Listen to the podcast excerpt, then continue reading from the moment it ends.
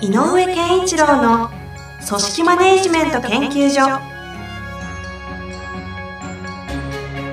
組織が一体となりゴールを達成する究極の快感。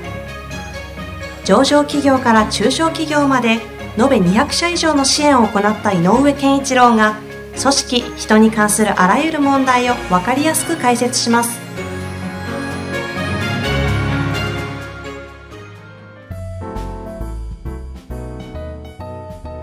んにちは。ナビゲーターの遠藤和樹です。井上健一郎の組織マネジメント研究所第14回。井上さん本日もよろしくお願いいたします。よろしくお願いします。今日のテーマなんですけども、はい、前回がですね人材育成という壮大なテーマでして。でかい。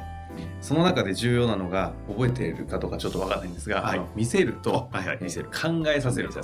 いうことになりましたので、はい、えー、具体的にじゃあ人材育成における見せるっていうのはちょっと私もよく分かってないのでそのあたりをですね見せるようについてちょっと掘り下げて質問していきたいなと思うんですけど。はい。えっ、ー、と見せるあのこの間の最後に、まあ、山の頂上を見せてあげるんだよっていうのがあったんだけど、はい、要するにこう、ね、えー、山の頂上っていうのは2つのことを意味してると思っていて山登りに山登りはね、まあ、登っただけじゃダメで降りてこいっていう説もあるんだけど、はい、一応はゴール、うん、どこがエンド？最後はどこなんだっていうこととそれからレベル、うん、高さ、うんっていうなんかねその2つを見せることかなと思っているんです。レベル高さ。2つ。だ2つ。要するに結果として何をやらなきゃいけないんだ僕たちはっていうことをちゃんと見せてあげる、はい、あの会社は、はい、えー、という、まあ、世の中一般論で言うと外から物を入れて物というか、はい、物ことを入れてそれをか、えー、付加価値をつけて外に出すことによって利益を得るというのはこれは一般論なんで、うんうん、つまり最終的に出したっていうことが、えー、お金につながるという場面まで含めて、はい、どうすればそれが可能になるのかっていうのは、それぞれのセクションでも違うだろう、うん、それぞれのセクションにもあるだろうし、うん、えー、会社の最終的なっていうゴールもある。つまり、はい、何のために我々は積み上げていくのか。仕事日々日々あそれは例えば大きい会社でいうと調達があって、はい、でそれをあの研究開発してって、やってからやって。やってからその生産あのライン引いてってっていう流れの中ででマーケティングがあって営業あってどうこうっていう一連のその部署が何であるのかっていう話ですか？あのそれが何に向かっているのか。このその会社組織としてそういういろんな組織はあるけどつまりうちの会社は何を最終的に手に入れることが姿なのかほうほうほうだからお客様の満足度もそうだし利益もそうだし手に入れなきゃいけないものは企業活動なので絶対あるので、うん、それは何なのか。でその、えーと、最終の姿っていうのはもしかしたらさっき言った開発って部分にも最終の姿があるかもしれない、はい、要するにこう製造に手渡すこういう状態で製造に手渡さなければ意味がない、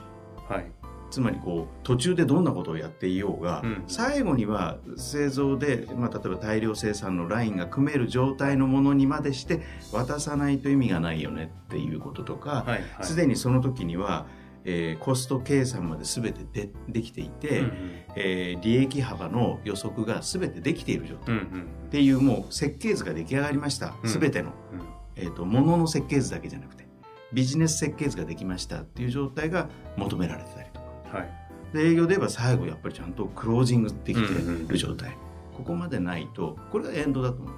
ゴールだと思う。今おっしゃってるのは各セクションにおけるエンド、うん、それと一番会社のエンドはやっぱりお客様が手にすると意思決定したところを、はい、まあ、一番大きなゴールとしそしてただそれだけじゃなくてそのお客様のフォローとか出てくるんだけど、うん、一番まず大きな何に向かっていくかというと一生懸命開発して一生懸命作って一生懸命マーケティングしたものが最後にお客さんが私はこれを手にすると言ってお金と交換した瞬間なので、うん、会社としては一番最後はそこだ。売る、うん、買っていただくというその瞬間、はい、だからそのどうお客さんが買えお客さんが買うというのはどういうことなのか、うん、っていうことが見せてあげることそうかこれ人材育成の話をしてたんですよね。だから置いていかれちゃいました、はい、そう見せてあげるっていうのはそういうことを見せてあげる。えっと、今おっしゃってるそういうことっていうのはその今全体の話で言うと、えー、企業活動における最終であるお客様からの対価に対してお金もらうというその、まあ、営業でいうならクロージングクロージング。かもしれないですけどその制約とかね、うん、そこをそこまずあのお客様の最後にどういう状態で意思決定をしてくれるのか我々のものを買うという。じゃあ例えばまあ、何でもいいんですけど化粧品メーカーとか大企業とかの化粧品メーカーとかもあるじゃないですか、はい、それで言うと、えっと、井上さんが言う見せるべきポイントっていうのはあの例えばドラッグストアとか、百貨店だったり、はい、あのチェーン店の薬局屋さんとかで売られてる、あそこの販売でお客さんが買う瞬間を見せておってことですか、えっと、そこで実際に見るという体験も一回必要かもしれないけど、えっとね、実はそれは今の化粧品の例で言うと一回自分たちが出た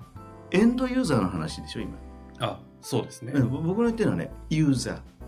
エンドユーザーのところまで行くとそれはあの重要なことなんだけど育成上まず見せなきゃいけないのは我々が出したお客直まずの直接のお客さん。だから、そうかそうか、今の話でいうと百貨店での取引契約が結んだとこドラッグストアであればドラッグに対してだしそうするとドラッグストア百貨店はどういう意思決定を何に対して響いて何に納得して買ったのかとかっていうことを知る。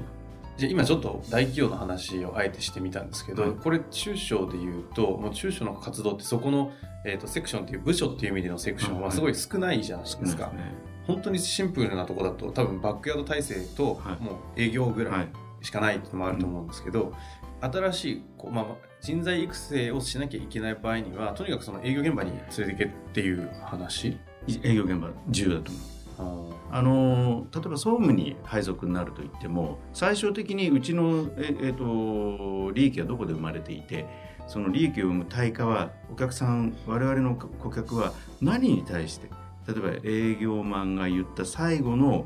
えーと、セリフ、うんうん、あそういうことなら買おうかっていうこのこれを体感させることっていうのはすごく重要。あじゃあそれは総務とか例えば人事部経理みたいなところに配属されるだろう。けれどもその人たちでも僕は見せた方がいい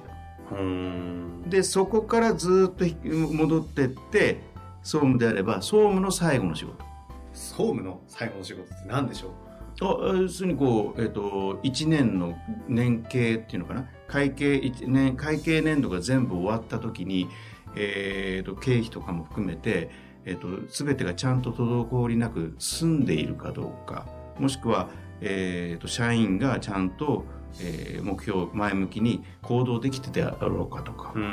経理とか何なんですか？経理。経理は決算。あそうか。人事は？人事はやっぱりあのあれじゃない？あの採用から始まってるからあれなんだけど最後にはね、えーと人事の最後見せなきゃいけないものはやっぱり、えーと、評価の場面で最後に評価をして全てが決まるっていう年度代わりのあそこ。お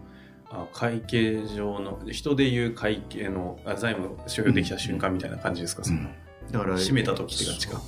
だからあのよく言う評価会議なんかやった方がいいんだよって、はい、あの書面だけで回さない方がいいよっていうのはそれで評価会議に出出させることってすごく重要うん。若い子たちを。そうそう。1年間やってこういう評価をするんだ現場では。って生で聞くことはすごく重要。へえこれは結局さっき一番冒頭に人材育成っていうのは見せるの中に2つレベルと,、えーと、全あのゴールね。ゴールか。ゴールを見せる。一番最後エンド、えー、後工程につつなげる。自分の後ろにつなげる時の接点のところ、はい。はい、パス回しのどう次にパス出してるのかと。そそこだからよくあの、えーと、上流からね、はい、上流からこう新入社員の研修をこうなんかローテーションしていろんなセクションを見せるときに上流から見せる時があるんだけど、はいはい、僕はあんまり見ないと思って。いやでも昔私大企業にいた経験あるあるんですけどなんかそういうのって全部署に半年ぐらいみたいななんかあった気がしますけど。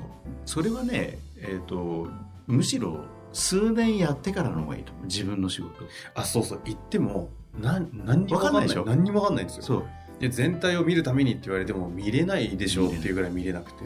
だったらえー、っと10日間ぐらい社長のカバン持ちって社長が外と交渉してる場面を全部見るって方がよっぽどいい。ああカバン持ちって実はむちゃくちゃ効果あるんですよねあれはねやってる人もいたけど、うん、あのあの2週間ぐらいやるとすごくよくわかるって言ってあうちの会社とはこう成り立ってるんだのが分かる。これちょっとゴールとは違うんだけど、はいはい。まあ、どっちかというとレベルを見せる時ですかね、トップが意思決定とか対外交渉してる時のレベル感を体感させるわけですもんね。とかやっぱり、まあ、外部とのパワーバランスも見えるだろうしから外部がどんなことを喜んでくれてるのかも見えるだろうし、うんうんうん、まあ変な話あこういう場面で謝るんだっていうのも体感するっていうのは、うんうん。あの一つのあの大きな経験だと思うね。これはじゃあさっきの話だとレベル感基準の話ですか基準。だからやっぱり本当は、えーと、社長さんが俺はこの会社こうしたいんだっていうことにこだわってる直接の姿、うんうん、あああ言ってることはここに出るんですね例えば変な話こう製造開発部門に降りてきていやそんなんじゃないんだよ俺が言ってるのはってこだわってる姿をかば餅やってれば見えるじゃない、うんうん、そういう感じかな。はあ。マーケティング部とかで、はい、マーケティングっていう仕事って結構複雑多岐にわたるじゃないですか。あそこを例えばじゃあ経験させろって言った場合ってどどんな感じですか？あのマーケティングとかああいう、えーと、宣伝とか言うととかくこう目がいって華やかなのはそうそうそう、えーと、どう作るか、えー、あのククリエイティブな、ね、クリエイティブな。ディスカッションをね、ホワイトボードに埋めていく瞬間とかね。でキャッチコピーがあったりとかね、はい、からデザインデザインがねこれ楽しい、はい、動画出てね。そう。でも例えばそれが、えーと、ネット上のホームページとかそういうものを使ってるもんだとしたら最後にどれだけのコンバージョンがあるのっていうことを真剣に語って結果結果を見る場面ここにいさせないそのコンバートへのコミットしてる姿みたいな感じですか？とかそれを重要視して語っている姿。だからクリエイティブの世界なんて先に見せる必要は全くなくてマーケティングの結論はいかにコンバートまあそうですね。CV ですからねあこん今回は3%アップしたとか、えーと、いやいや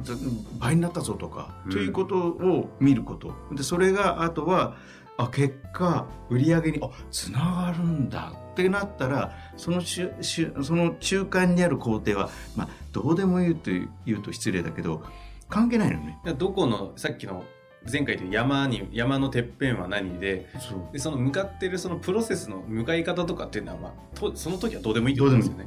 それは実際にやってみてもっと自分の中で、えーと、もっとこうした方がいいんじゃないかとかいう意見交換の中でやればいいけどとにかく何に向かってんのかだけは明確にした方がいい。それを見せることが何を向かってるかを見せることが人材育成の見せる見せるのポイントですか？大きなポイント。はあ。最後にこの人材育成における見せる、はい、何かあの補足だったりあのお伝えしたいことがあればぜひお願いします。あのー、見せる時に見せ見せるということの裏のあの人材育成上っていうのは、えーと、見せるってこと大切だと言ってるんだけどもう一個先輩書士会社側が考えなきゃいけない見られてる見られてるぞ。見られてる、うん、君たちは何も知らない無垢な視線を受けてるよ。彼らに見られてるよ。だからちゃんとやりましょうねっていうことね。最後全然違う。なんか、あの聞きたい質問いっぱいあるんですが一個だけじゃえどうすればいいんですか？見られてる知ってます、うん、なんか視線感じます、要はレベルの高い全員で基準をこだわろうとこれはねもうみんなで、えーと、それそれぞれの中で最後、えー、セクションもそうだし会社としてもそうだけど最後に得られる結果というものにどれだけこだわってるのかっていうのはすごく重要。え見られてるのはそのあそのその姿。あのけそこの結果にどれだけみんなで育成する人たち側の話ですか、うん、あなた方見られてますよって言ってるんですか？そういうことそうか。あの要するに育成するために見せなきゃダメだよって言ってるんだけど、うん、いいですか？見られるんですからねってことを言ってる。だからそっちのことをまず固めないと見せちゃうと危険よっていう。生ぬるさ見せちゃうしね。あこんなもんでいいんだ。っていうのも見せることになるし、あ実はこの人たちゴールふわっとしてるんだ。そう。なんかよくわかんないな。だから関節部門なんかであの直接関節部門のいる人には失礼な言い方なんだけど関節部門ってちょっと目的感が薄い時があるので、うんうん、不安としちゃうことそう。そういうあの外資の人事関係 HR 部門と言われるとこの人たちで、うん、やっぱ伸びてるとこはなんで関節部門なのにそんなにゴール明確なんですかっていうぐらい設定してますもんね、あれ素晴らしいよね。見せること、はい、あなた方見られてますよ。というお言葉で、はい、今日はよろしいでしょうか。はい。わかりました。本日もありがとうございました。ありがとうございました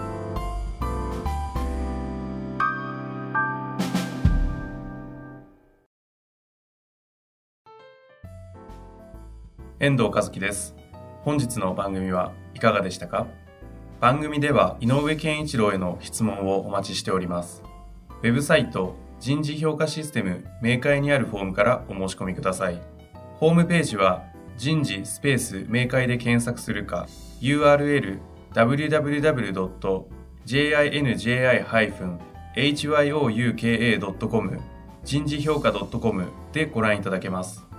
それではまた次回お会いしましょう。